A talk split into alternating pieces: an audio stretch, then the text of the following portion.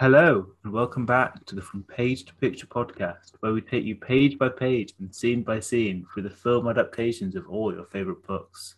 After a longer than anticipated hiatus, we are back with episode 7, Little Women, written by Louisa May Alcott, and its most recent adaptation by Greta Gerwig. We are hosts, Lucy and George, with our very first special guest and resident Florence Pugh fan, Hattie Metcalf. Little Women and its counterpart, Good Wives, follows the lives and personalities of the four March sisters, Meg, Jo, Beth, and Amy, detailing their passage from childhood to womanhood and all that that entails. Initially published as two volumes in 1868 and 1869, Little Women and Good Wives were immediate critical and commercial successes that combined under one single title of Little Women in 1880. Semi autobiographical in nature, this tale is loosely based on the author and her three sisters. This group of women has been immortalized in history with stage, film, television, musical, and audio drama adaptations. One such adaptation was the 2019 film from Lady Bird director Greta Gerwig, which, like its source material, was met with much critical success as well as grossing $218 million worldwide. Praise was given to Gerwig for her writing and directing, and the cast, which included names such as Saoirse Ronan, Florence Pugh, and Timothy Chalamet, was also widely praised. The film received numerous nominations, including six Academy Awards, five BAFTAs, and two Golden Globes, and all of us really liking it. Little Women took home the awards for Best Costume Design at both the BAFTAs and the Oscars. It currently sits at a staggering 95% on Rotten Tomatoes. After being adapted so many times, has Greta Gerwig managed to adapt Alcott's work to a, point it exceeds it, or is that an impossible goal? So, Hattie, not to throw you under the bus for your first time, but what do you think? Do these little women belong on the page or the screen? It's all right, isn't it? It's quite good. um, oh god, you're asking me difficult questions. I feel like they're both equally amazing. Um, I think, like you've mentioned, the fact that Gerwig uses both parts of the text. She was the first director to ever do that, or to ever like even consider doing it. Um, just makes everything so much better and makes it all come together so much more. Otherwise, it feels I think the others that I've seen feel very like they're missing something. Um, I love the film. I love the film so much. it's really impressive how she managed to combine two books into one reasonably length film. Like that was that's a testament to being able to adapt it in such a way. It's an impressive feat because as well, like the the books, the way they're set out, their chapters, you've probably noticed are so short but there's so many of them and they're all like condensed stories in their own and to be able to like pull out the most necessary ones and go okay that's going in that's not that's going in and to do that over two books is mm. insane i think that really did help with actually adapting it because there's some stories that weren't as essential as other ones so it was quite easy to be like fuck off camp Laurie. let's focus on the death of amy not amy uh, beth but I mean, she even um, like had the confidence, I think, in what she was doing because I think she was she's the first person to do it. So she's sort of the canvas is blank and she can do whatever she wants with it. And she changes some of the stories and she develops character relationships more because she changes them. I think um, when I did my research project on Little Women and Amy in the book and the film, one thing I wrote about was the fact that in the film, um, when it, when Jo's just cut off her hair, spoilers, um, to to get money for the family. Um, in the film, Amy goes to comfort her, whereas in the book, it's Meg. And I feel like it's such a subtle change, but it means so much if you know the book and the film. It oh, it's so good. I think the way she like goes back and forth between Good Wives and Little Women in the film is good as well because it's like I think it's the best way to do it by making because in my opinion, I thought the second half, Good Wives, in the book was boring. So I think by going back and forth in the film, it makes that Good Wives bit more interesting. Um, and I think it's nice to see them as both like these young young kids, but then these grown up adults and kind of seeing how that connects as the film goes on. I think it's quite entertaining for like book readers going in as well because uh, you have to try and piece it together like chronologically as a reader. Like, where the hell are we in terms of the story? And I mean, it is a bit confusing if you're a first time Little Womener. That is that the noun for them? I don't know, but like being able to go back and forth and it's quite good at showing how they've grown because you just in contrast to who they were before and who they are then is really interesting.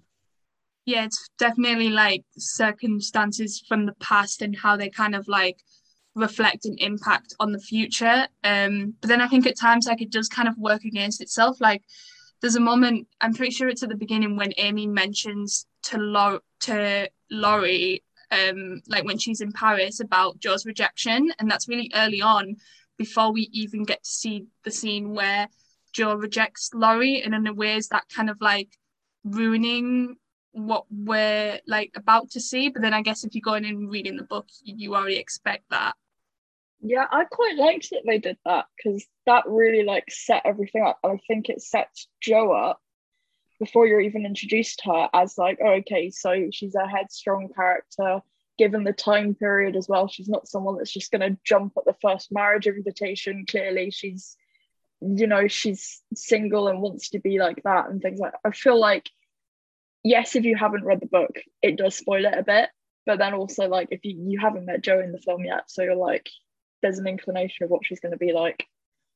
Yeah, definitely kind of creates the contrast, I think, between this like image of Jo as what what women would expect her to be like during the 19th century and this kind of like domestic daughter to mommy's kind of like free thinking home whereas in reality she's much more independent and she stepped out of that door and it kind of sets her up for that independence when we eventually see her.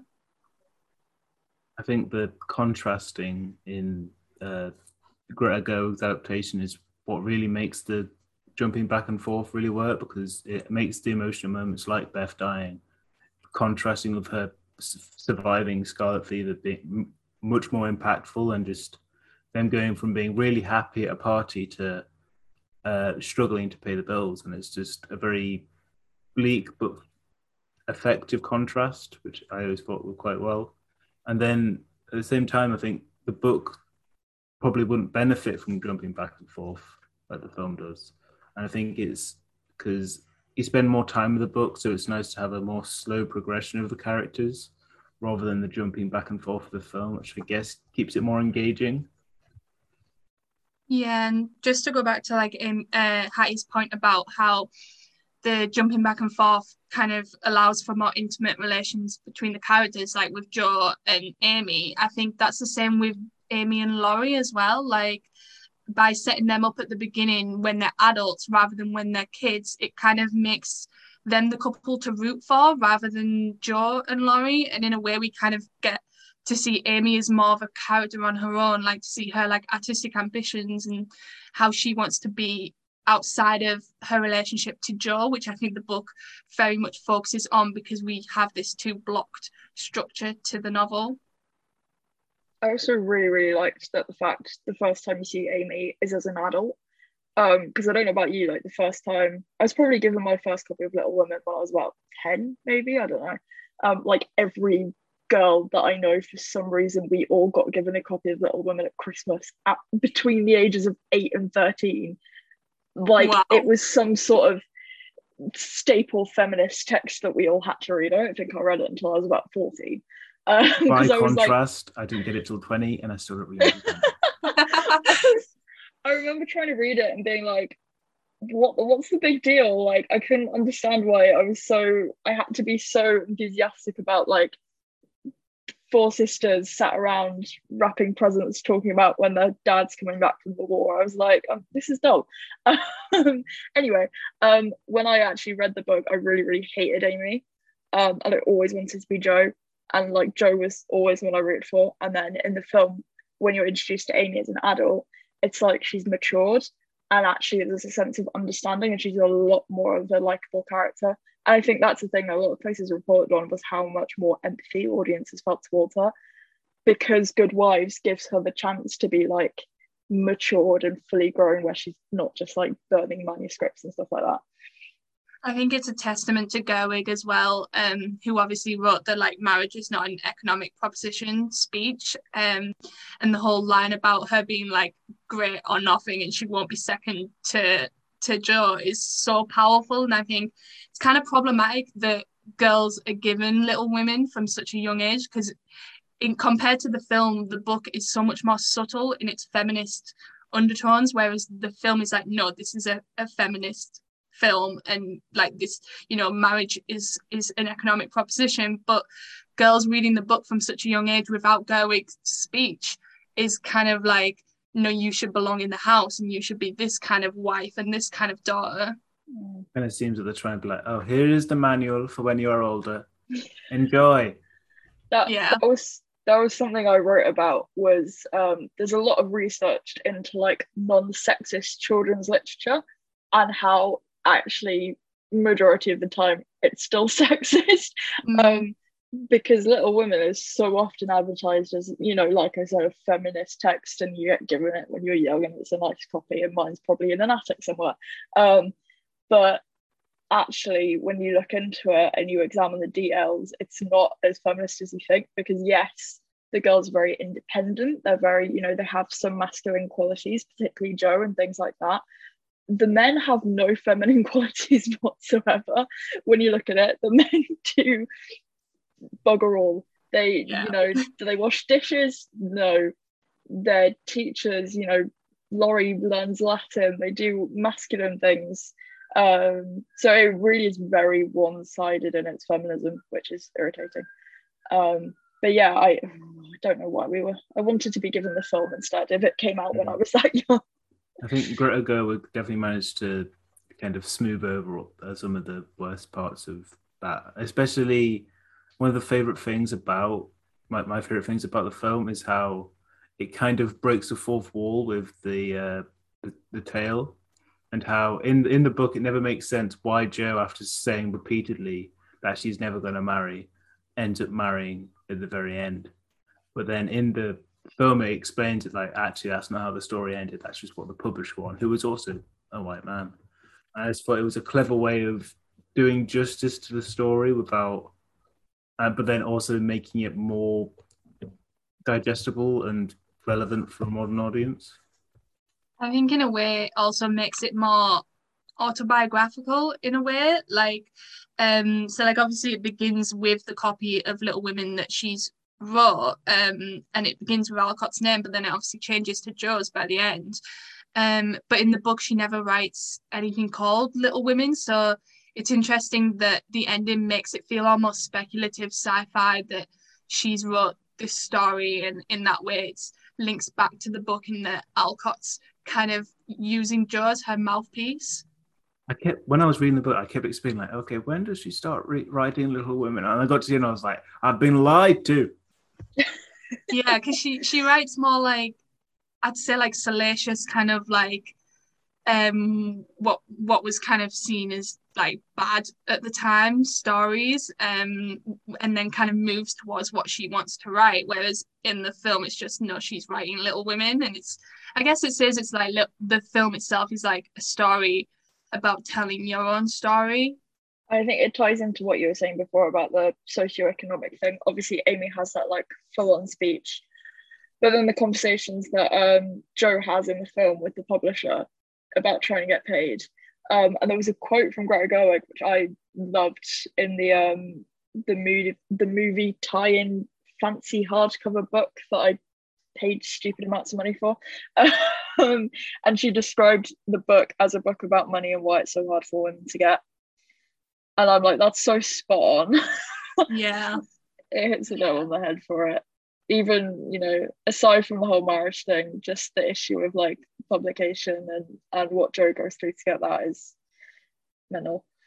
I think, yeah, like Gerwig does a really good job of kind of mixing in the kind of cozy fireplace, like sweet dancing, you know, the way Meg goes to that ball and it's all quite like refined. But then at the same time, she's like, no, this is a critical context about like the structural barriers that these women had to face in terms of like marriage and like trying to actually find a job that was not just being a wife um, and being a property of husbands. And I think this kind of that nice mix between like the refined kind of Jane Austen vibes, but at the same time, this like flat out anger at the society that these women had to like live in.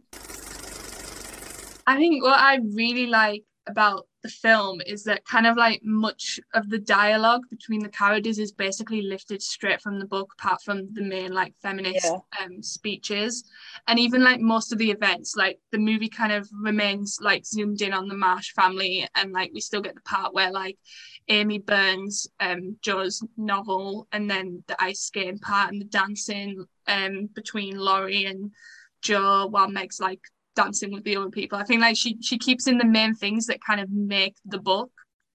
Mm, I think it's it's definitely a testament to how good of a writer she was, and that a lot of what she's saying or making people say like is still working with modern films and things which are winning Oscars and being nominated is still working.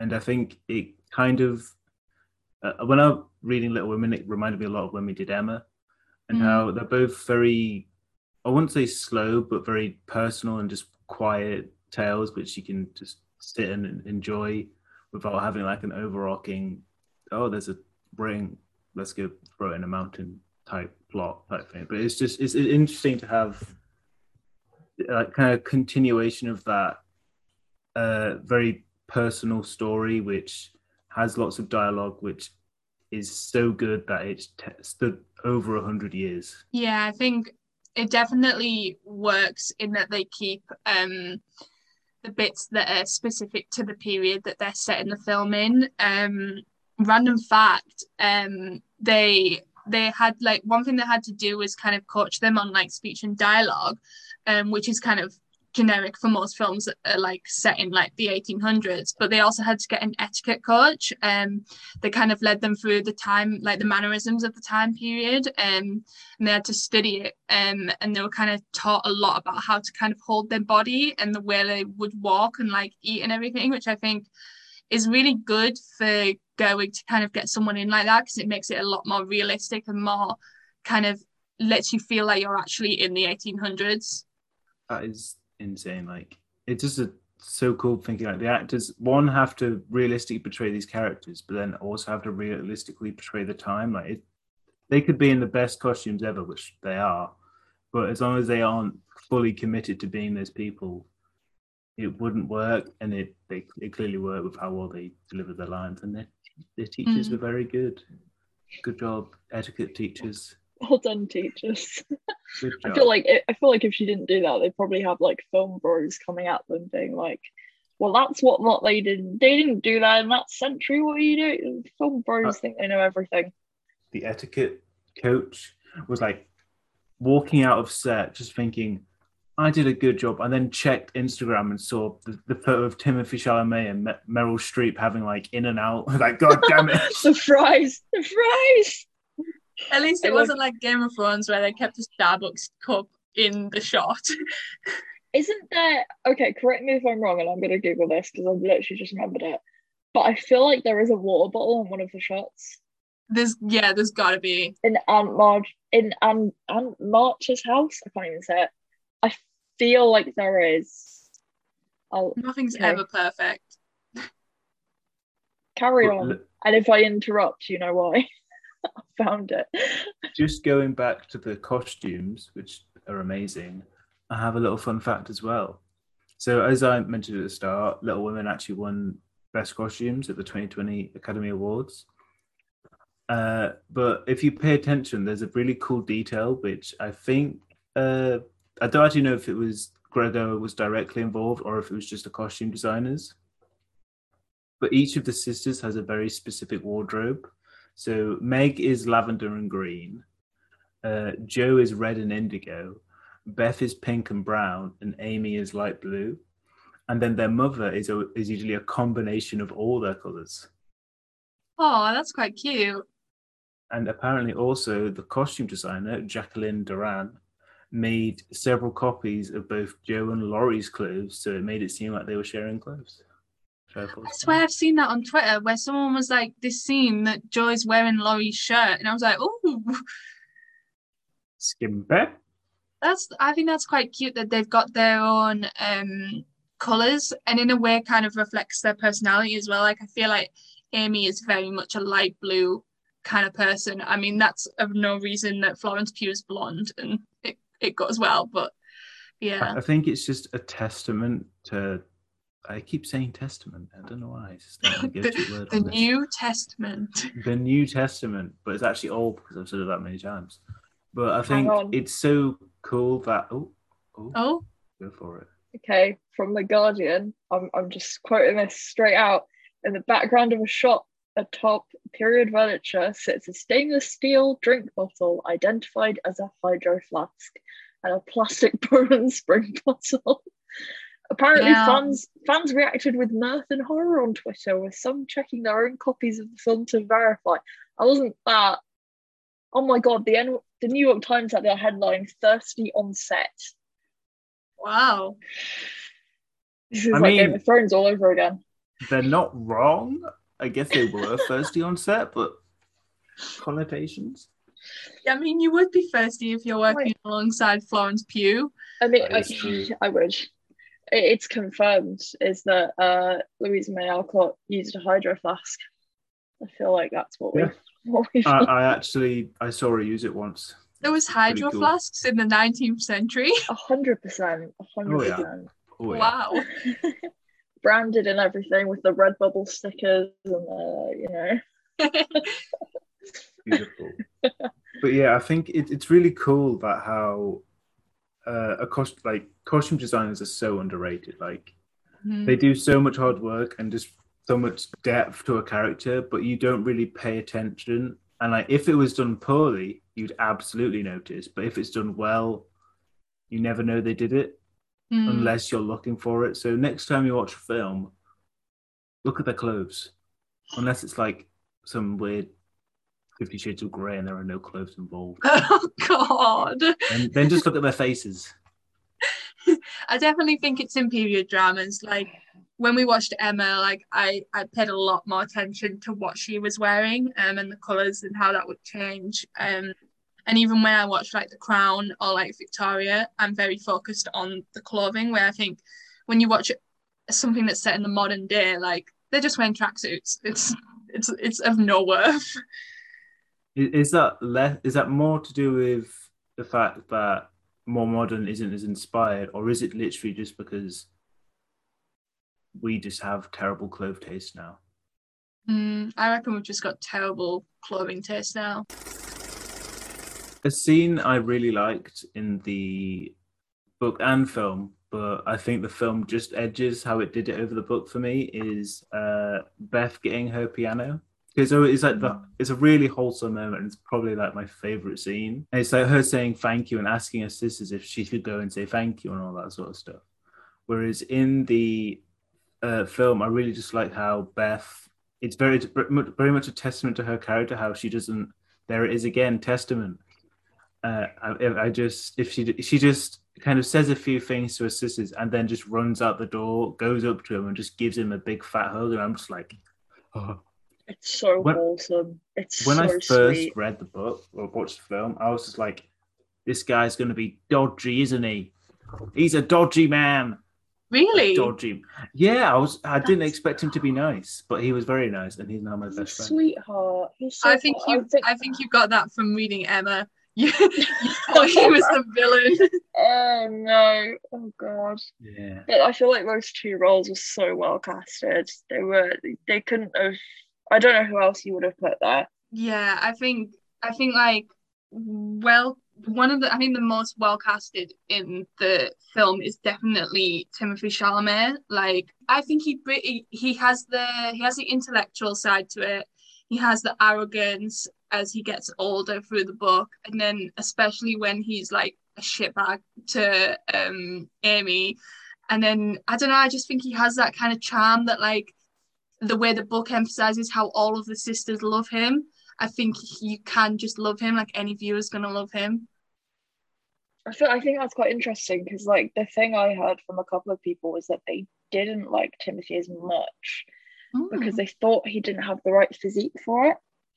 Um, which I thought was quite interesting because I mean Laurie in the past has literally been played by Christian Bale. So I mean you you have some standard that you have to like potentially reach. yeah. Um, and I, I didn't I didn't necessarily think about physique, but um I guess he's not necessarily imposing in his um stature, that's what I'll call it.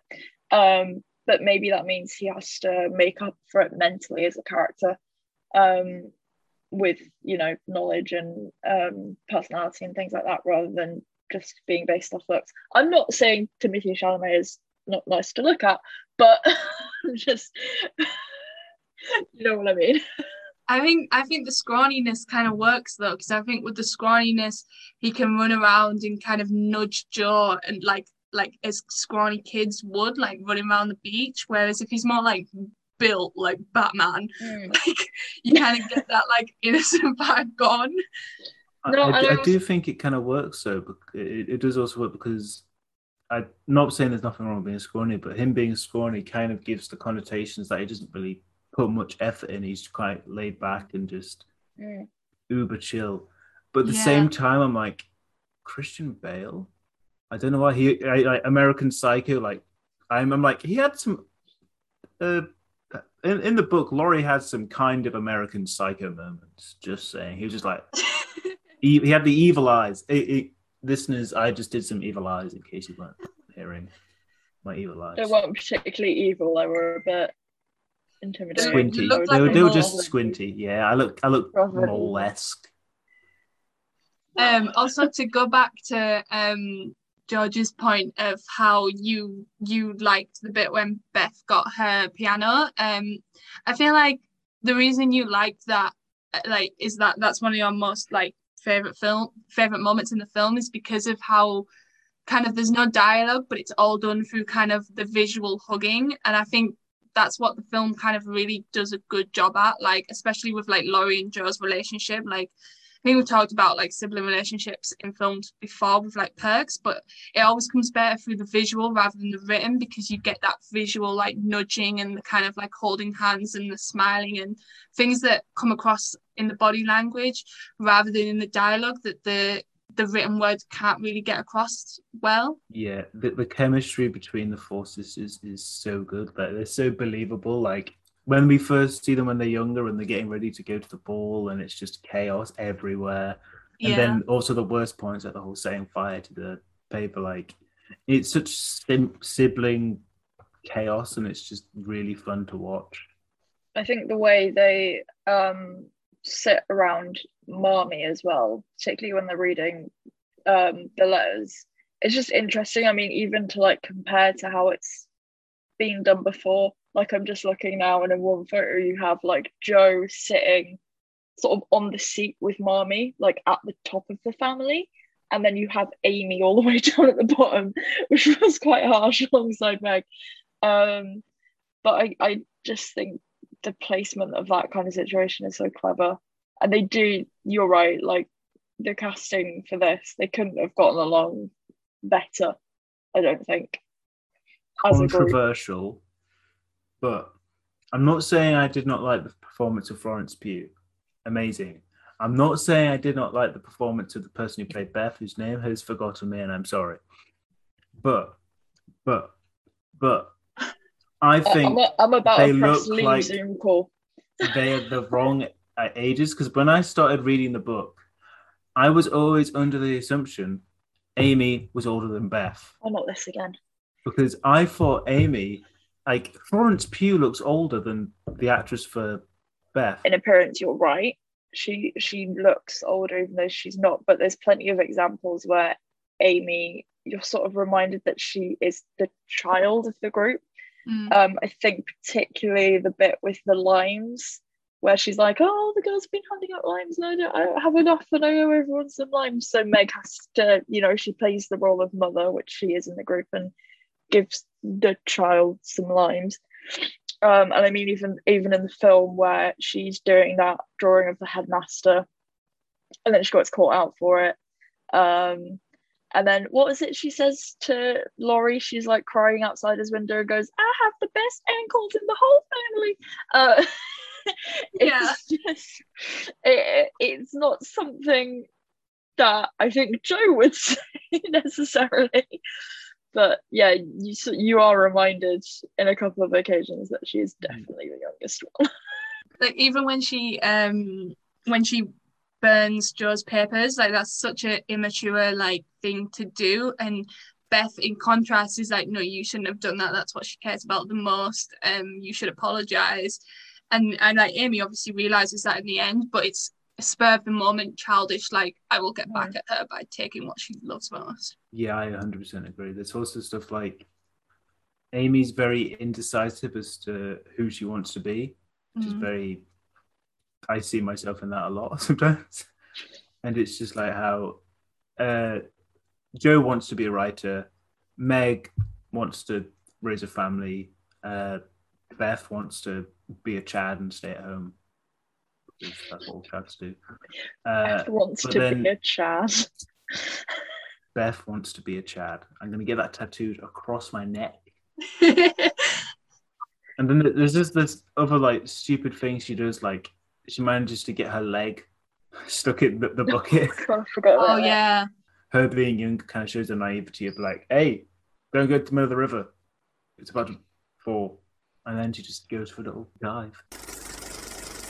Going back to what Lucy was saying though about about the manuscript and about the burning of it, um, I can't quite remember the order which they go in the film, but I definitely like when I was reading the book again hated Amy because I was like, why would you do that to someone? But then when I was looking at the film and writing about it, one of the things that I sort of picked up on and felt like, oh, I can kind of understand where she was coming from a bit more then, is if you think about it from a very young age, Jo in um, Little Women has had this idea of that's how she's going to make money is through writing, and she's had a source of financial income, even if she's not getting it at a young age. Um, and Amy hasn't. Um, Amy's only viable option when she's younger is that she's going to get married, and Jo is sort of dead against that and doesn't want to do it. And I feel like when she does that whole speech to Laurie in the film about, you know, marriage is an economic proposition, and you know, if I marry, then a man literally owns everything. If I have children, they're his. If I have property, they're his. If I have money, they're his. Um, I feel like when that happens in the film, I understood the burning of the manuscript a lot more because I was like, Amy's sort of on the borderline of having financial income by being an artist. And Laurie's come in and just sort of wrecked everything almost and gone, don't marry him, marry me. It, it just, I don't know, something about it made me understand it more.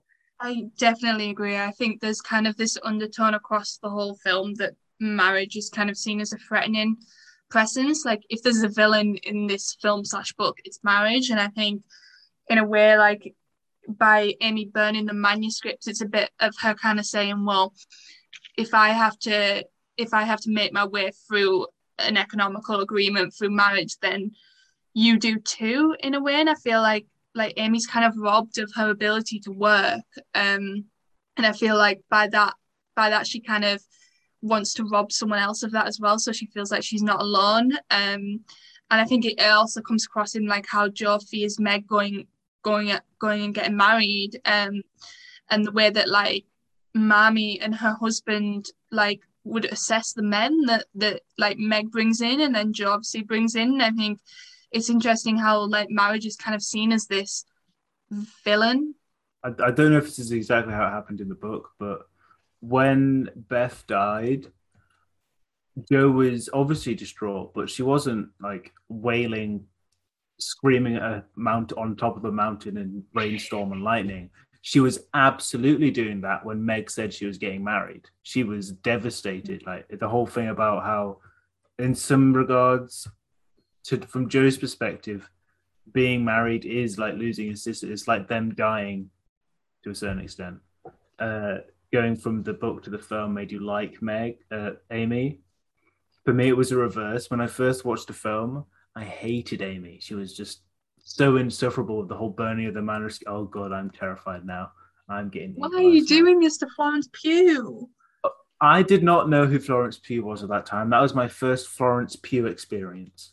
Okay. Since then, I watched, I read the book, I watched other Florence Pugh merchandise, such as merchandise, uh, as Midsommar. Which, fun fact, Florence Pugh went from filming Midsommar to Little Women, sh- like she went straight from Midsommar to Little Women, which is insane. Like she didn't have a break, but she said that making Little Women after such a stressful film like Midsommar was like a catharsis for her, and it was like it was like her break was her doing a nice character like Amy.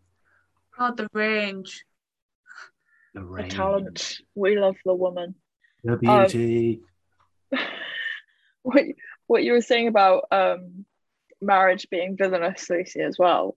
Um, just just reading back through my entire project, um, I looked uh, like specifically for some reason.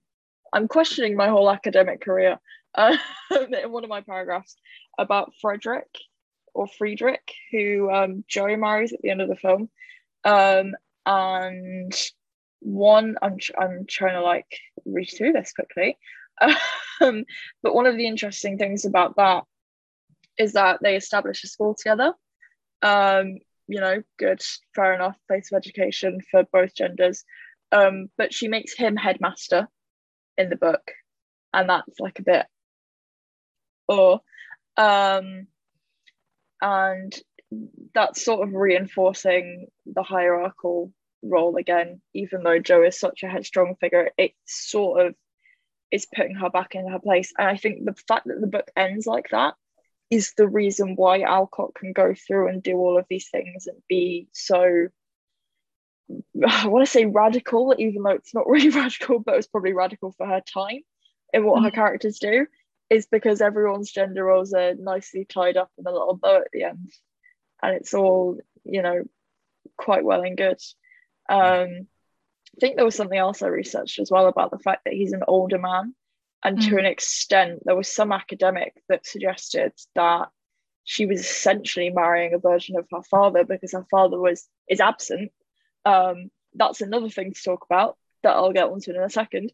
Um, but her father is so absent that she just, rather than marrying Laurie, who is the complete opposite of her father, is there all the time and is basically a sibling, she goes externally and she finds a man who is older and, you know, worldly and knowledgeable because he's a scholar and marries her instead. Um, but the father, what I was going to mention, completely different topic, something that I read again in research and I found really interesting about the father is how he looms over the whole text and the whole film. And I didn't, it didn't click until I read that. I was like, oh shit, you're right. Like he Mm. does. He's so you think that they're so free and they they can do all these things and they can um view marriage as villainous and all of this when actually the father is there consistently. Like they all read his letters together. They all get excited over his letters. The war is like there in so many subtleties of the scene whether it's like the poor family that they have to go give the food to because they're suffering and there's no man at home to feed them or anything like that um it's creepy in a way Mm. because I hadn't thought of it. I, I'd never realized that. I was going to bring up how, like, in the book, the dad has some presence, but then has even less in the film. But, like, that adds to, like, an entire new creepy Mm. thing. Given that he is technically nobody, if you've watched the film, you get the reference. Uh, but yeah, it's, it's just it's just a bit creepy. He he has a level of control um from a distance. He's able to give them all these instructions and he does it specifically to each daughter as well. I seem to remember it's like they all have something to do. And yes, it's wholesome and yes, it's sweet, but also when you think about it, what is he providing to this family right now that he thinks Literally, he he can have the audacity to be like, and be sweet and kind and gentle, my little women. Like, sorry. Every time he is brought up, he's like, "Oh, he's being studious, sat in his corner reading a book." And I'm like, Wash some dishes, clean the floor, be a man. And- and this is this is exactly what I was going back to about the point that Little Women is definitely not a non-sexist text because the men do sorry mom jack shit and the women do both they fulfill the roles of both roles um both genders the, they fulfilled the roles of both genders which is it like twice the amount of work that they have to do compared to the men so that's my rant about the dad over. What a creep. Just, just to go back to your point on Friedrich as well, is that how you pronounce his name? I, I, I feel like they change it a little bit, and so I never confused because he they say he's German in the book, but I swear he's French in the film. no, I, I think I think he's German. No, he's German. He's German.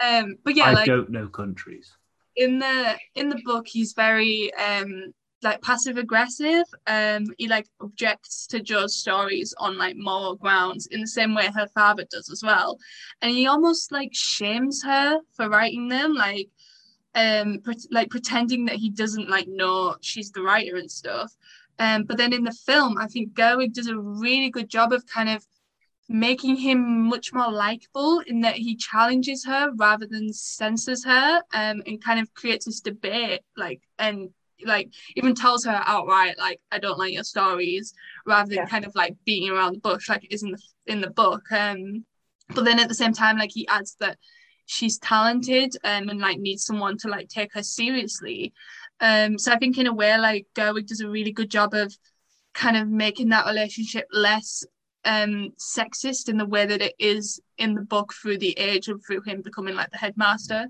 Yeah, I feel like he still he definitely just because of his attitude emphasizes the idea of marriage as like a villainous proposition. Um, Again, scrolling through this 17 page document. um, one other thing that I I picked up on um, someone a very a very good read if you want to like if you're interested I'm not but yes. you know when you have like a spare half an hour to an hour uh there's an art there's an article called chasing amy um the laurence boy and louisa may alcott's punishment of female ambition which i used quite a lot and um what she talks about is the morbid in- imagery that's associated with marriage and particularly laurie and amy's relationship and um laurie says I think it's after Jo rejects him um, that he's going to the devil. Hmm. And the next person he goes to is Amy. oh Such a compliment. That's all. Um, but there's sort of an implication there that, like, I viewed that just because it fit my research as that signaling the death of Amy's ambition, um, and that that villainy and that like devilishness that marriage entails will destroy Amy's artistic ambition. But you could also read that as marriage is just like evil and wrong and limits everyone that's in it.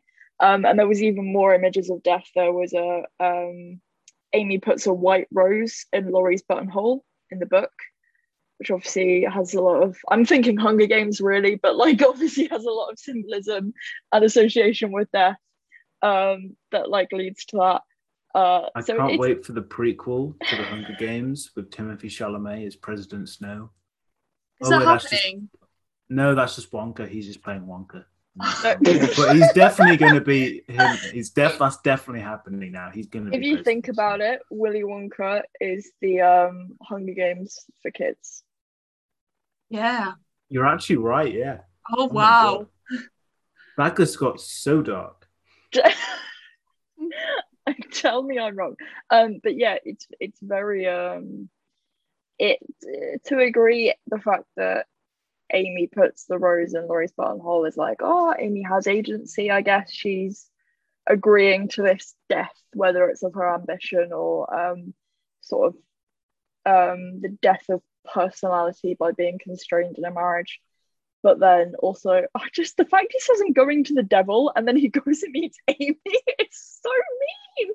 yeah I, I- I think it is just highlighting the fact of marriage being the devil of this film, not Amy. Yeah. But, and it's how in when they're kids, uh, it's very wholesome in comparison to Good Wives. Like the whole, I really love the thing how they have the little newspaper. I think that's written really well in the book with like different Mm. styles of writing, and I think that's adapted really well to the film. And it's like really great because it shows Laurie, a guy, and these women is just being equals, just having fun without really having the whole stigma and thing of marriage and relationships really being a problem there. Apart from maybe there was the crush of Amy on Laurie, but that was just a crush type thing. And then it was just other things like Amy being upset with Jo for not inviting them to the party, and it's just stuff like that. But then the moment uh, Amy, uh, uh, Laurie proposes to Jo, which uh, revolutionized the period drama shouting match in an open field discussion between lovers arc, my favorite. Uh, and it at that point, like the entire group just kind of falls apart in some regard. Like Yeah. uh, everyone is getting married, everyone's going to different countries. It all just falls apart from that point on. Like marriage just kills them all off one by one, and then some weird disease kills one of the other ones off. We don't talk about that. Yeah, marriage kind of like symbolizes adulthood and maturity in both book and film. And I think it definitely brings a really sharp like contrast between Little Women and Good Wives in the book when you're reading it. Cause like suddenly they're old and like Jo's in New York and like Beth's dying and like Amy's fending for herself and Meg's trying to discipline her kids with with her husband and it's all just sudden reality and i think like if you read this when you're growing up like as a coming of age novel it's very like real in that yeah like you can't you can't keep playing these players forever and sometimes you are just going to all split and Yeah. fall out and not be close as you were when you were kids Meg and her husband are like one of the worst relationships I've ever seen Oh. or read. And it's just like him being like, I come home with someone and she hasn't made me tea, and now I'm sad. when I she like- fails yeah. to make the jelly and she has a full, oh full on breakdown because she can't make jelly I'm We've like, all been My there. sister's dying and my there. jelly won't be made. I think it's good though. Like Meg, Meg and John's courtship before they get married is much more condensed in the film than in the Yeah. book. Like, which I really like because it was so boring in the book, and like it goes So for like long. the kind of when they're together as well. Like, there's the whole bit where they're like, "No, you're no, you're not going to say goodnight to these kids. We need to discipline them properly." And it's like. This is no relevance to the story. Like I'm so bored right now. Speaking of boring parts, Amy in France. Good God. That was mm. the longest chapter of a book I've ever read. I I was just dying. At least Jo had like good writing style. Whoa. She can't Amy write. just Amy she can just write. draw she can just draw letters. That's all she does. It was awful. I just I was just like, I don't care if you went to, with Mr. Fancy Pants to an art gallery. I also think that goes for like this the play scenes as well. Like in the book, I swear to God, there is ten pages of them being different Oh, characters Oh in a God, play, that was horrific. and it was a different world. It was a different story, and it was so hard to get through. Whereas in in the film, like it works because you're watching Yeah, them. the, the film Like, does it's it not like, really look, well. Louisa May Alcott just got really bored and was just like, do you know what? I'm just gonna mess with everyone that's reading this. I'm just gonna throw something else in here entirely. Like if you've read 1984, you know that like halfway through there's like some weird ass 30 page manual thing that's like mentioned in the book earlier, and then they're like, oh, here you go, read it. And I was like, No. I don't want to. Maybe it's like Shakespeare, like like when Shakespeare would do a play within a play. Like maybe they Yeah. all think it's just cool, but it really is not cool. I think it's oh like Oh a really God. interesting like aspect of like a book to film adaptation, which is sometimes probably quite sad for the author when they spend so much time on an aspect of the story, like an item or a character, and then the film's like, all right, we don't have enough time to really explore this, or like they give like a really beautiful description. Like I guess Lord of the Rings managed to perfectly do it with the effects and stuff, but like it's like we don't have time, so we'll just make like maybe one reference to it. Like, oh, there's uh, the manual from 1984, but we're not going to look at every single page. George Orwell, we don't have time for that. Sorry. Yeah, I think Gerwig definitely makes it more accessible. I mean, like Yeah. Little Women is 500, what, 600 pages long. Like she needs to cut out those jelly Uh, making catastrophes. Little Women, my ass, more like stupidly long women. okay. Stupidly long women. I think we found the title for this episode. Is Stupidly Excellent. long women by Louisa May. Stupidly long Alcott. It's Even her name's long. so well. It is. I think- you know what? You're right. I think though, like, even though she cuts stuff out, which we all appreciate, she also does a really good job of giving characters time in the film that they don't get in the book. So like Marmee, Yeah. I think, is given more of a presence. Um and she she really works on the whole like critique of society's image of like anger as a taboo and like we get this idea of this woman who has like been left to raise these four girls on her own with no support from her husband or from society um and i think kind of Gerwig does a really good job of expressing like what isn't working in how women are treated or measured in terms of emotion um and that masks obviously in Jo when she's like how do I how do I control this anger and she's like you just have to walk away Yeah. I mean, I think even especially doing that and with lit with words and phrases from the book is really important and it's what I was saying before about displacing um lines and putting them in different contexts to give them new meanings I think really really works. Um there's another bit where she does that um at the start of the novel when it well at the start of good little women i can't i'm mixing the titles up now. At the start of little women amy said she wants to be great or nothing. And that's when she's a child and so it sounds i mean to me when i read it for the first time like when i was much younger she sounds very like immature. She sounds naive. She sounds a bit you know get your stick out your ass kind of kind of attitude. Mm. and then when she says it in the film she's in france and she's she's giving that speech to laurie. And i'm like oh it's so much better. Like it works so much better. That was a big thing. There's um let me see if i can find it. It was a big thing when um gerwig was writing and working on the film and she said that she tried to use as much actual language from the book as possible every line in the movie is either from the book or from a letter or from a journal. I wanted everything to be grounded in something I could point to.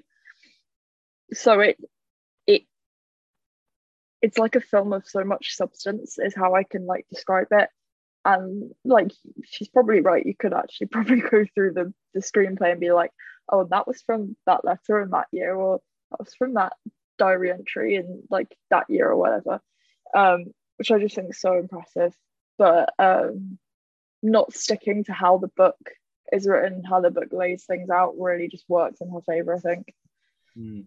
I think it just shows how important context is and not how you take certain words, but like when you're adapting it because we live in such a different time from when that book was written. And I think Louisa May Alcott, well, she, may, she never would have dreamed as to where we are right now and how her words could be changed. And I think it's really important for directors to Greta Gerwig to think in her perspective and then think, okay, she had a set idea which may not translate perfectly from an audience. So I'll be an interim. I'll be the middleman or middle little woman, and do it uh, help her message get to us. That's that's the missing book in between Little Women and Good Wives is the middle woman. Did you actually know there are two sequels? There is Little Men and Jo's Boys. Good men. Good boys. Good husbands. Just kidding. That will never be a book because all husbands suck. You Would know we who we- see those adapters, or would we just not care? We don't need films about men. I'm sorry. Oh, that's true. Yeah, they're, Yeah. mm, they do tend to be on the trashy side. I mean, I I, I, I don't need another film about a man. I'll just wait for the next MCU film. No, you'll just wait for the next Joker. That's it. Yeah. Yeah. That's what you need. Oh, that sweet, sweet toxic masculinity. You know who we haven't talked about? Meryl Streep. Oh, what a queen! Like, Oh, You're your family's only hope now. You must marry well. Aunt March in the book is like boring. Like we don't we don't even get full on like Aunt March scenes. We only ever really hear from her through the other characters, and then we get this iconic Mamma Mia figure like Meryl Streep coming in, being like the comedy of the film and being like totally hilarious with like Amy and Laurie, and it's honestly iconic. Like she couldn't she couldn't have been given a better role. Fun fact, she didn't Whoa. even um audition for the role. So like her and Saoirse Ronan just literally got in touch with Greta Gerwig and was like they would like were like, oh, I would really like to play Jo and um Aunt March in your film, and obviously Greta was like, sure thing. Like no one denies Saoirse Ronan on Meryl Streep. I was gonna say, if you're Meryl Streep, I don't think you have to audition for shit. I feel like if you want a role, you you get it. That's like In the famous words but- from Modern Family, Meryl Streep could play Batman and she would be right for the role. You just reminded me of that one. It's from the season we haven't even watched yet. And the two dads are talking to their daughter, and they're like, "Oh no, it's okay. Maybe Scarlett Johansson will play you in a film one day." And I was like, I could be severely misquoting this. Oh my god. anyway, Modern Family is apparently very good for for slagging off slash commenting on film. anyway, I think I weirdly think Aunt March is almost one of the most feminist characters in the book Hmm. and film. Well, probably more film than both actually. Um, if you think about it, she is. I think her husband's dead. Is that right? She's Yeah. a widow. She's a widow. Um, and she, I mean, we just love a queen who's living off a man's fortune. She is really living her best life. Where was the parrot literally. though? Where was the parrot? Oh, Where I mean, was I the parrot? I I hate that parrot with the fire and the passion of a thousand suns. Um, parrot can, that parrot can go to the devil. Um, she really is just living her best life, chilling in a big house. She gets her granddaughters to come and read to her, um, and pays them a measly sum of money because they're not rich, um, and then just buggers off to Europe for a little while. It's, It's it's the life. it's great because name a single man she likes in that in, in, in Little Women. Name She one. hates, she hates them all. She hates them all. And honestly, name one man you like in Little Women. No, we can like Lawrence. He's somewhat wholesome to a degree. to a degree. To a degree. To Mm. a degree. So To he's a um degree. I can't g- I, the bit that always kills me whenever I watch the film is where he sat on the not sat on the he sat doing Latin and then he just stands up on the chair. There's a woman. Because there's a woman in the garden. Because I think that was improvised. I think I saw somewhere that was completely just Timothée Chalamet being like, I think I should stand up on the on the chair at this scene. And then the, the Latin teacher getting up with him and being like, There is a woman. There's There's a woman outside. Ah, but she's far off, so she looks like a little woman. Oh, nice. we walked straight into that one. Actually, you stood on top of a chair to that one. I've got the best ankles in the whole family. okay, question. So you know the scene where um obviously in the book um Jo knows that Laurie and Amy are married pre their return to wherever they return to home, wherever home is. I don't know where they live. Um but like in the film, Jo doesn't find out until they're already there. Laurie obviously sits her down. Um I think I I think I prefer the book like I think it makes more sense for her to know that they're married and in a way she doesn't come across as upset or like jealous in a or even bitter like in a way she does in the film um like and then I and I just don't really like how they how they kind of in the film make Jo seem as if she wanted to get with Laurie um and then there's this disappointment whereas in the book, I don't think there's ever really any sense that Jo wants to get with Laurie after she comes back. I quite I quite liked the um the sort of internal argument that Jo has with herself where mommy's saying, you know, well, do you love him though? Mm. And she's it, it sort of gives her the chance to say, well, I prefer to be loved than to love. Because then you look back through the whole film and you're like, but hang on a sec, when is jo aside from showing, you know, to Beth when she's ill, but is that just because she's ill that she's showing that love and that care? When is she shown love to her sisters? Mm. It it's really um I don't know, it just makes you think. And I think jo is often put on some sort of pedestal, like I've said before, as the the epitome of what every young girl wants to be and to be a writer and to be successful and to be loved and to be all of this when actually it gives her some sort of flaw i think and some sort of humanizes her a little bit more i think because she's almost too good in the book if that makes sense. I think i don't know i just quite like that internal debate she has with herself where she's like oh i don't know but I think I would do it. It makes her feel appear more it like actually verbally it's being selfish. Would you say that uh, using uh, that a lot of academia around Little Women use I used a big word there. Are you proud of me? Oh my god, that had Wait, a you of used think- academia instead of That is- testament? I did. Do you think that uh, academia used use uh, Jo too much as just a go-to example of like this is a good feminist character, rather than looking at the other March sisters? That's what I struggled with a lot when I started researching for this like project because my my project was on Amy, and when I was thinking about it, or like when I went to like the initial seminars for like, okay, you're doing a research project, what are you to do it on? Um, I literally sent in my first summer, I was like, I don't know, Little Women would be fun. And then that just sort of branched off into like, you know, the next five or so months of, of writing and looking at it. And I didn't know, I originally thought that I wanted to look at Jo, because Jo's the obvious choice. And Jo, like, without without me even going onto JSTOR, I know that there would be thousands of search results if I searched up Jo March Little Women. Um, I felt like Meg, there just wasn't enough content for me to explore. That sounds bad, but I feel like she's a very straightforward character. I'm sure if I like dug into it and if I wanted to like compare Louisa May Alcott's life maybe to Meg or her sister's life, then I could have done it.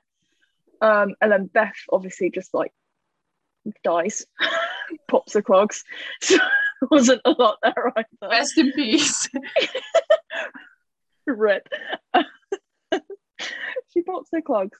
Um, and then I, I that's why I wanted to do Amy was because she's I don't think she is looked at as much. I think quite often it is Jo who is who is held up. So sometimes I did have to read things about Jo and then apply them to Amy. There was one particular one when I'm just reading back through my annotated bibliography where um the it was another issue that just happens at uni. Um is that because the film was so recent there wasn't a lot of writing on the film itself. So I had to go off like very vague and short articles that didn't have a lot of content. Um let me see if I can find what they said. Ah, but this, I had to take what this person had said about Jo and apply it to Amy because they talked so much about Jo, and I was like, this just look at some other characters, please. um, I definitely feel like- think that Jo's kind of seen as a protagonist. yeah, Yeah. definitely, which I feel like I can understand, but I also feel like it's a shame. Um, yeah. But then I- at the I- same time, I think there's kind of in book and film, there's a potential that like each generation of viewers and readers can find themselves in each one of the siblings and you don't Yeah. have to you don't have to go for Jo because and I think Gerwig does that more so in the film and by making Amy and Meg and Beth more substantial characters, especially Amy. Yeah, Yeah, the film So- definitely does give a bigger lens to Amy than the book does. the the one bit I found was by Judy Simon. It's called The Afterlives of Louisa May Alcott's Greta Gerwig's Little Women, which I think is about two pages long. um, and uh, what I wrote was that Simon cites uh, Saoirse Ronan as the one who helps Gerwig rewrite a classic myth of girlhood for a post-feminist age. And whilst I agree with the bulk of her argument, I disagree with a certain stance. It's clear to me through much of my research that Pugh slash Amy has more of an influence than Simon gives her credit for. So I, I had to be like, yes, but kind of like you're wrong. Um, but what you were saying about generational as well, that was something that Greta Gerwig is quoted a lot as having talked about during the making of the film and talked about the emphasis of a um, the little women for each generation. Um, and I I believe I could be wrong. Um, someone who worked on one of the previous adaptations was a producer on this adaptation.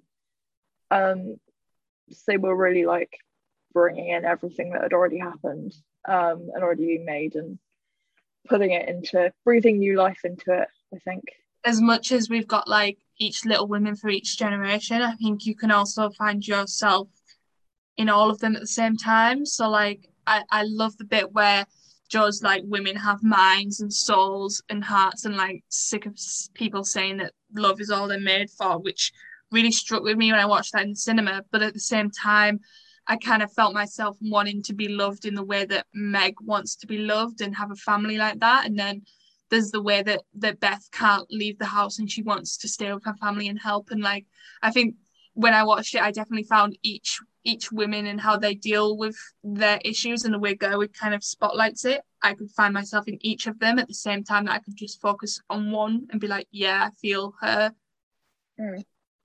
because that um Robin Swincold who wrote the I'm probably I've probably really messed that surname up uh, who wrote the 1994 adaptation said she wanted her script to express what was important today and to say what was not being said particularly to young women and about young women Mm. um so I definitely feel like Little Women like Greta Gerwig's adaptation did that that you you can I think looking at the other adaptations, you can tell that it spoke to what was happening at that time. Um, and I think particularly, you know, with recessions and questions of marriage and women's roles in marriage and things like that, and just general life being thrown up in the air, I Mm. feel like Gerwig did a pretty good job of um, succeeding in giving giving another generation another little woman. Uh, just going back to, I don't know how long ago now, when, you- when you asked your question, uh, Lucy, I was in agreement with Hattie, but like, I think kind of for like a different reason. Mm. Because I think, while it, they obviously they should have told uh, uh, Jo that they got married as pretty much as soon as it happened, it kind of comes across as more realistic that they didn't, and that the fact that she does come across as a bit spiteful and stuff, because she had the whole speech about thinking, "Oh God, I should have got with uh, the Laurie," because at that time didn't know that German fellow was coming back, and it's kind of just how like it's not like everything can be sw- swept under the rug. There's still going to be scars of old relationships and friendships. And again, it's that whole thing about marriage. Marriage has killed the relationship to some extent with Amy, and even more so with her relationship with Laurie, because their friendship isn't going to be what it once was, because he's always going to have Amy now. Yeah, I definitely think like by keeping it in and um by keeping in Jo's reaction to it in the moment when Laurie tells her, it's kind of an actual proper representation of women and how they behave when they're confronted with things that actually matter to them. And I think it's a recognition of kind of Jo's vulnerability and her emotions and her raw emotions, which is definitely kind of like you can resonate with and find yourself in. Oh, I was just gonna say, talking about like consequences of um, sort of things that women are expected to do, I guess, in a sense. Um, I'll, I'll bring in my one fun fact that I remember, um, which is that Greta Gerwig was pregnant during the whole of Little Women whilst it was being filmed. And um, she, I- think I read somewhere that she went into labour 24 hours after giving in the first rough cut of the film. Um, and she didn't tell anyone on set that she was pregnant. She hid her pregnancy. I, I think there was some quote in the um, official like movie companion that um, she hid her quote, hid it with like baggy clothes, and everyone on set just thought she had a new style or something. They all thought she was just dressing differently. But but um, there's something in the Los Angeles Times that I've just sort of glanced through. He quite Um, literally gave birth to Little Women. I mean that you know that is one way of putting it. Definitely.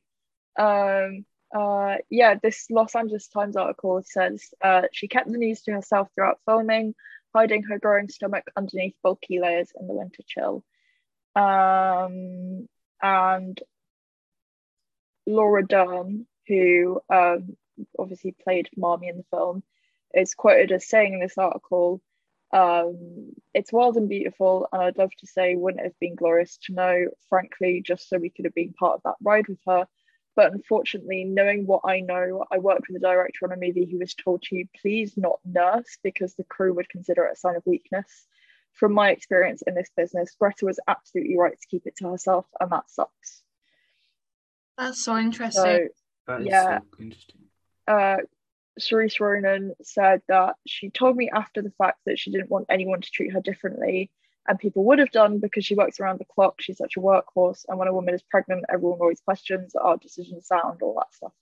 So, like, I don't know, it kind of, to some degree, or you could almost argue ties into like the film and the fear of of conforming to your gender roles and what happens if you do that, what happens if you tell someone that you're doing that, and the judgment. Um, you know, I think it's incredibly impressive that she didn't tell anyone. She went so long and, you know, has a child now and everything like that. She Um, must have been late in her trimester, right? If she gave birth when she handed in the rough cut, like that's impressive. yeah, it's impressive, but also like speaks to the state of the film industry uh, in Mhm. general that she felt the need that she may potentially I'm not I'm not like suggesting that she felt the need, but maybe she did feel the need that she couldn't say that, or maybe she just didn't want to. It's Um, impressive that she was able to hide it, but I think we live in a time where it shouldn't be impressive that she has to hide it, and she should just be able to do it without having to have the, the concern go. One, it's already you really have to think of so many things when you're having a kid. If like even if you want to have a kid, and then having to also think about outside of your own personal circle, people's perspectives of you is just not fair, especially in a workplace and like when you keep work life and personal life separate and people bringing that sort of thing into it just is a bit smelly. Not as much has changed as we might think, annoyingly, since Alcott's day. Just Uh, bouncing off that fact, um, I have like a similar fact that's kind of related to kind of like the feminism um underlining of this entire episode. Um, the speech that we've already spoken about between um Amy and Laurie, where she tells tells him like marriage is an economic proposition, I don't want to be second, etc. etc. Um, it was actually a last minute addition by um, Gerwig. It was inspired by a conversation she'd had with um, Meryl Streep, and after discussing like feminism and the difficulty of like being a woman in like the 19th century and this era, she like scribbled it down, and like I think that's so interesting that the the one scene that's kind of iconic to Little Women and iconic to Florence Pugh as well, like. I reckon that's like a large part of the reason she was like got her nomination for her role um in the Oscars is is all just kind of sparked by a conversation on feminism and I think that kind of links as as we're going into like Black History Month like the, tomorrow the first we're filming this on the 30th it's kind of by speaking about it and by educating ourselves on issues like feminism and, and, and black culture we can spark change and spark like monologues that are as important as that has become for that film. I think, and I'm going to say it again, it's a testament to Greta Gerwig as a director being able to take on some, no, I wouldn't say criticism, but advice about her work, her, her writing, and be able to quickly turn around into something as iconic and beautiful as that. I bet you, like, if it was Quentin Tarantino being told that by Meryl Streep, he would absolutely do what Meryl Streep said because we all should. But if it wasn't Meryl Streep and it was someone else, he would be like, actually, it's my thing. And it's very, I think it's quite brave of Greta Gerwig to be like, oh, yeah, I will try that. And I think filmmaking is a collaborative process. And Yeah. I think a woman and another woman helping each other make that is kind of all about what Little Women is. And it just adds to that whole birthing But process. what I love, what I love about that scene as well is, I mean, obviously, I don't, I don't know how the scene was blocked out before that that last night alteration. Uh, but if you go back and look at the blocking and you look where Amy moves around um, the room, um, she's not being dramatic. She's not like standing literally staring at Laurie for the whole like whatever two minutes it is. She's going around, she's doing her paintbrushes. This is her everyday life. This is the life of an artist, and not just an artist, it's the life of a of a woman as well. Like she is there's no like sometimes I don't know about you, but I have to like stop doing something to be able to like articulate my thoughts. And she just carries on. And I'm like, I I love that it's not like a bit they could have made it so grand and so like gesteric and everything, and they didn't. And they, you know, Amy carried Yeah. on. I think that's really interesting. yeah, it's really great. It's like they're actively going against that stupid stereotype of like, oh, women are over emotional. Do not take that out of context. I do not want to be cancelled this year. no. But yeah, it's just like she's so controlled and thoughtful and wearing the pants in that room, despite I think wearing a dress, but she's so just calm and controlled and just at that moment that's like one of the most powerful women I've seen on the screen, and they're just paint uh, cleaning paintbrushes. Is it then interesting that when we get Jo's speech at the end about like when she literally goes women, like Mm. that's much more dramatic and it, Yeah. the camera's full on focused on her and it's even the way she like articulates it and moves her her body language. It's it's it's dramatic and it's focused. Whereas for Amy, it's natural because it's And- part of her natural life. I think that goes back to what I was saying before about how, um, to an extent, we can understand why Amy burnt the manuscript is because Jo has had that together. Jo has the freedom to some sort of sense where she can have those intellectual thoughts, almost like a man in that degree, where she can have that space for intellectual thinking and and philosophizing and whatever like that. Um, and be open to that. Whereas Jo has to just crack on. And it's really interesting that she goes straight from the studio where she does what could be her career to going to meet um, Fred Vaughn Mm. in the carriage. And it's really conflicting um, that Jo has the not the mental capacity, but the social capacity, I think, to just like take five minutes, have a little women session, and then So, are you saying in Amy burning the manuscript, it's Amy saying "fuck man"? yes, Yes. You have now changed my perspective of that scene, and I quite like it now. Usually, I'm quite frustrated because I'm like, "Damn, that was a lot of hard work." At the start, we were discussing how the film went back and forth, and there was a contrast. And to stick with the going back and forth and contrast, and also because I forgot to ask this question, uh, would you say that the tale of Little Women and Good Wives works better in a chronological order or a non-chronological? I think personally it works better in a non-chronological, non-linear um, sense in the way that Gerwig does it rather than the way that Louisa Alcott does it because I think it feels very blocky in the in the book and it like I've said like it's boring when they're adults um and the way that Louisa Alcott does it kind of makes sense because we get to see how childhood has impacted the adulthood and how how different they are by going back and forth between them and kind of kind of creates this kind of like longing for childhood even when the they are adults. Whereas Louisa May Alcott does it where it's like right they're no longer kids like we're adults now. Like there's n- there doesn't feel like there's a connection. And I I know that's probably because when it was published they were published as volumes. So Good Wives would have never been there for readers like they would have read Little Women and then they would have read Good Wives separately whereas so it's like memories of the past type thing. Yeah, yeah. Whereas by having it in a lon- non-linear, it really creates this connection that's complex and offers more kind of analysis to the characters. Hmm. I agree, hundred percent. Whereas, just like, makes we- sense. you know, when we did um the Goldfinch, and that was in non-linear um too. That that went back and forth between kids and adults. Um, less so like it had less so than Little Women and Good Wives, but in that way, that one was confusing for me and it didn't work. But this, I think, I think it was a good decision for Gerwig. Hmm.